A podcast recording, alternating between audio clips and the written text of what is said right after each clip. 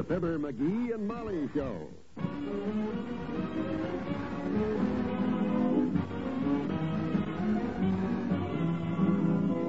NBC and Tums present Fibber, McGee, and Molly transcribed. The show was written by Phil Leslie and Ralph Goodman and directed by Max Hutto.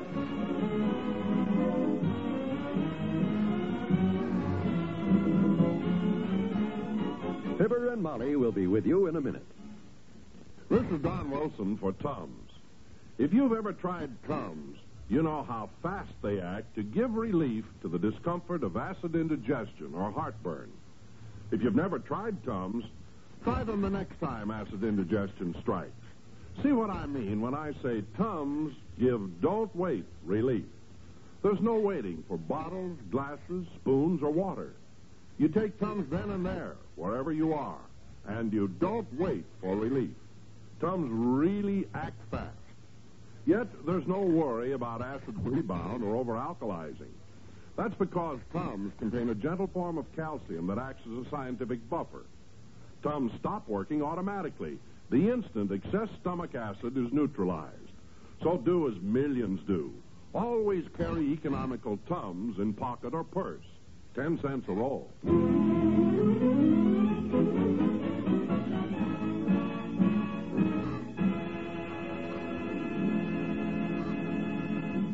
Ever since Mrs. Molly McGee was identified yesterday as Citizen X in the Big Merchants Contest, the phone's been ringing like crazy at 79 Wistful Vista. Yes, Mabel, it was a lot of fun. Oh, oh yeah. All the stores have been sending me gifts all day long for being their Citizen X. Yes. Isn't it exciting? Hey, Molly. Just a minute, dearie. I'll call you later, Mabel. I just got another gift from one of the merchants. Bye. Potted plant from the florist. Well, I saw it. Just set it on the coffee table there. Isn't that pretty? Hmm. It says, thanks to Citizen X for bringing the crowds downtown. Hmm.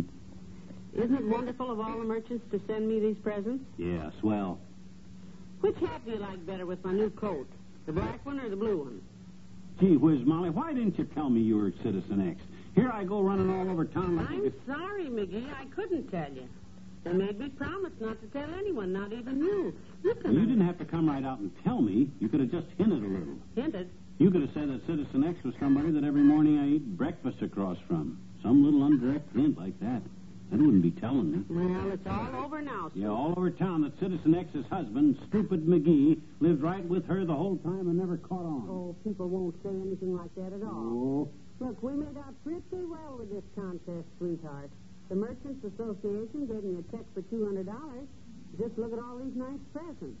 A coat from the Bonton, hats from the Chapeau Chateau, stockings, cosmetics, Yeah, but to keep a secret from your own husband, just for a few measly trinkets. and look, from Kramer's drugstore. Some nice cigars for you. Hmm?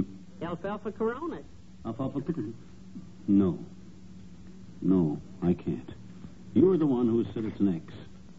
They're yours. But I don't smoke cigars. Even when you're not home, I don't sneak them. Honest, I don't. Well, I'm not smoking them either. Oh, McGee, stop acting silly. Go on, take them. People around town say that I'm living off my wife. No, sir. Not me, I don't.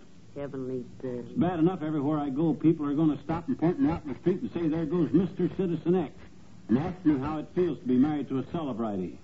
A what? A celebrity. You know, you're the man of the hour, ain't you? Everyone's talking about you. After the paper comes out tonight, they'll all be reading about you. You'll be a Oh. celebrity. Dearie, don't feel that way. Well, it's true. That newspaper guy that was over here this morning didn't come by to start you on a delivery route. Is that why you left the house when he started to interview me? Because you're upset? Who's upset? Just didn't want to horn in, that's all. This is your deal, not mine. Now, don't be like that. Like what? I'm happy for you. This is your big day. Last thing in the world I'd want to do is spoil it. What are you doing? I'm going to call the Merchants Association and give back the money and have them come and take back the gift. Huh? Hello, operator. Operator. Oh, now, now, now, wait a minute, kiddo. Uh, leave us not lose our heads. Uh, after all, all 200 bucks is a lot of dough. There isn't enough money in the world to make up for causing my husband one moment's unhappiness. Operator? Put the phone down, kiddo. Let's be sensible. Grocery boy! I'm sorry, McGee, but if this is going to cause you one moment. Hi, Johnny. Hi, daughter. Say, what you got your finger on the phone hook for, daughter? You can't make a call that way. The connection's dead. Oh, dear. I thought you were kind of anxious to give away $200. Two hundred dollars? Here's the Citizen X contest starting all over again? You are Citizen X, daughter. What? You heard me tell her, Johnny. Let's have the money. Boy, wait till Bessie hears about this. Take it easy, old timer. The contest isn't starting again. But you said daughter here was giving away two hundred dollars. Well, she ain't. The whole thing was my fault, and, and kiddo, I apologize. I've been acting like a fool. Let's kiss and make up. Mm, I appreciate the offer, but that won't be necessary, Johnny. Let's just call it a misunderstanding and let it go at that. I wasn't talking to you. Oh. What'd you come over here for, anyhow? Anything? Yep, I got some stuff in the truck for daughter here, present from the market. Oh, my goodness, more things. Madam Citizen X, we, the members of the Market Division of the Merchants Association, present you with this stuff as a token of our appreciation for the business you bring us. What's the bugle call for? First gift, daughter. Six cases of Bugle brand Tabasco sauce. Remember, for a real hot lick, try Bugle. Bring it in, boys. now, really, your market didn't need to No, do she this. appreciates the honor, Got but it there, boys. Next, six gross of garlic cloves. Ooh. Case of canned rutabaggers. Fifty pounds of watermelon rind for pickling. Heavenly days. Another case of rutabaggers. Dozen bicarbonate.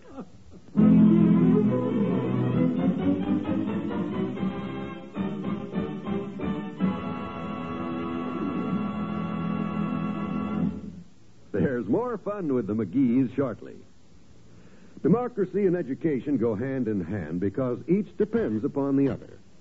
The importance of education and good schools is an American tradition that goes back to the earliest days of our nation. The fact is, our whole way of life is based upon our public school system. And in a way, our pride in our schools is as important as our pride in our country. Today, a serious situation in our schools is rising, caused by an unprecedented increase in our population. Our schools must be made adequate in both numbers and facilities to take care of millions more children. In many communities, new and larger school buildings are needed. Classes are crowded, and there just aren't enough teachers to do a good job.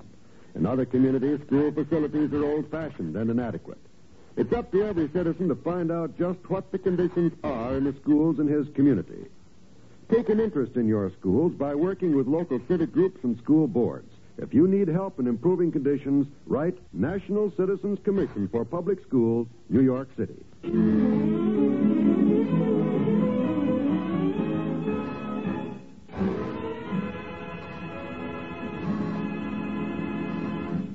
Review Dr. Gamble called again a while ago. Why don't you call him back? That's the third time he's phoned you. Ah, the heck with it. It's not important. How about Mort Toops? You didn't call him back either. I got nothing to talk to that new mouth about. Is this Citizen X thing still bothering you? No, no, of course not. What makes you say that? Well, you haven't left the house all day. You won't talk to anybody on the phone. Look, dearie, nobody's going to tease you because you didn't catch on that I was Citizen X, so why? Oh, no? You don't think Doc Gamble's going to let a chance like this get by, do you? He'll make my life miserable. Ah, You don't know how it feels to be in an embarrassing position where a guy needs a friend, and his best friend comes along and razzes the pants off of him and hoots at him and tells the whole town he's a dunce. oh, McGee, Dr. Gamble's never done anything like that to you before, so why should No, he... but I did it to him once. Now's his chance to get even. And he will, too.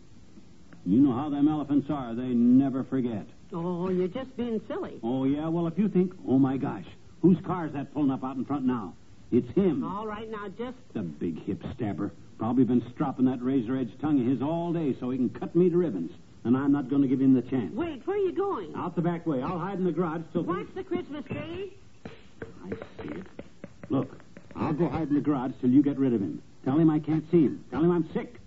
No, that won't work, will it? Tell him I'm out, and I will be. But, McGee, now, look, don't run off like I'll that. see you later, kid, or after you get rid of old horse laugh. Better grab a cold pork chop or something. I may have to stay in that garage all afternoon. Oh, my gosh, I can't even wait to grab food. I'll slide out this back door and duck into the... Going somewhere, my boy? Mhm. No, not now, I'm not. What are you doing sneaking in our back door, lard bucket? I wasn't sneaking in. Just pulled my car into your driveway, my boy, and this was handier, so I... That wasn't Dr. Gamble at the front door. It was Mr. Wimple. He's in the living room. He wants to talk to you. Wimp? Oh, hello, Dr. Gamble. Hi, Molly. For some reason, my little pal here wouldn't talk to me on the phone, so I thought I'd drop by and pay my respects in person. Here it comes. All right, come on inside, Petro. Let's get it over with. Over with? Come along, Doctor. What's he talking about, Molly? Oh, he has some strange idea. To... Watch it. Oh, sorry. Hello, Dr. Gamble. Oh, hello. And hello, Mr. McGee. Hi. Mr. McGee, may I shake your hand? My hand. Either one, doesn't matter. I consider it an honor because you are my ideal. Oh, you got the wrong party, Wimp. I wasn't the one who was Citizen X. Molly was. I know. And to have known all along as you did, and to keep a secret in snow, sleet, hail, and all kinds of weather. Goodness, how did you do it? Known all along that Molly was Citizen X? Oh, stop acting so shy, McGee. Huh? It doesn't fit that sweet, lovable, blabbermouth personality we all know so well. In fact, I was really on my way here to razz the pants off you till I picked up tonight's paper. Here's the story on page one. Let's see that. Yes, our paper hasn't come yet. Oh, look. Isn't that a lovely picture of Mr. McGee there? Next to you, Mrs. McGee? Wonderful. Me, but I didn't. The paper insisted on it, dearie. I gave them the one in your World War One uniform. It's the only one I could find. I look like your mother. Hey, what's this all about? I Oh, don't... stop kidding. Read it, my boy. Loud. Yes. Yeah, come on, Go on, read it. Mm-hmm. In an exclusive interview with the Gazette this morning, Citizen X, Mrs. Molly McGee, admitted that one other person besides contest officials knew her true identity. Yeah. Her husband shared the secret with her from the start, and it must have taken great strength of character to keep quiet under such exciting circumstances. Hmm. Not only did Mr. McGee keep the secret, but on several occasions he personally led the hunt for Citizen X, thus averting suspicion from his wife and aiding the contest greatly. The Gazette salutes you, Fibber McGee. Hooray! Ah, Shaw. Isn't that nice? Oh, you sly little devil. I've heard of poker faces, but You you... had everybody fooled all right. well, gee whiz. Well, it wasn't easy, but, well, when you got strength of character and a real sweet wife, well,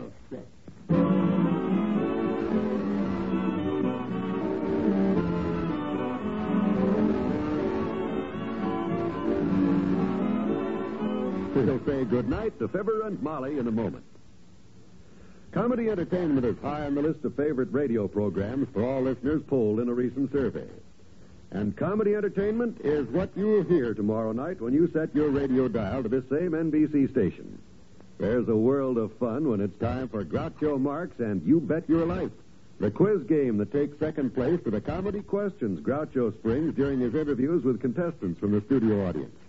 It's a fun fact edition of question marks and laughs each time Groucho Marx plays You Bet Your Life. Be sure to hear this wonderful show tomorrow evening on the NBC Radio Network. And we know that you'll also want to make a date with Water Commissioner Throckmorton P. Gildersleeve. The great Gildersleeve is always bumbling his way into unpredictable situations that make the laughs flow thick and fast. Be sure to be on hand tomorrow night when it's time for the great Gildersleeve on the NBC Radio Network. More fun for Wednesday evenings comes with Bill Cullen's fast-paced Walk-a-Mile quiz show. Radio entertainment on Wednesdays is most enjoyable when you set your dial to this station.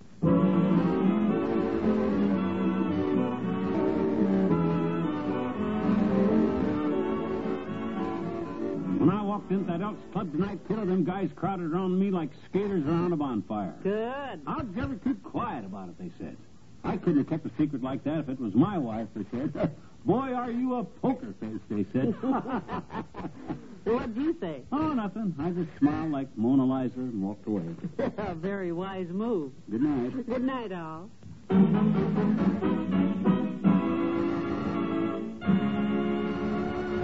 NBC and Tums have brought you the Fibber, McGee, and Molly program transcribed with Bill Thompson as the old timer and Wallace Wimple and Arthur Q. Bryan as Dr. Gamble. This is John Wald inviting you to be with us again tomorrow night for another visit with Fibber, McGee, and Molly.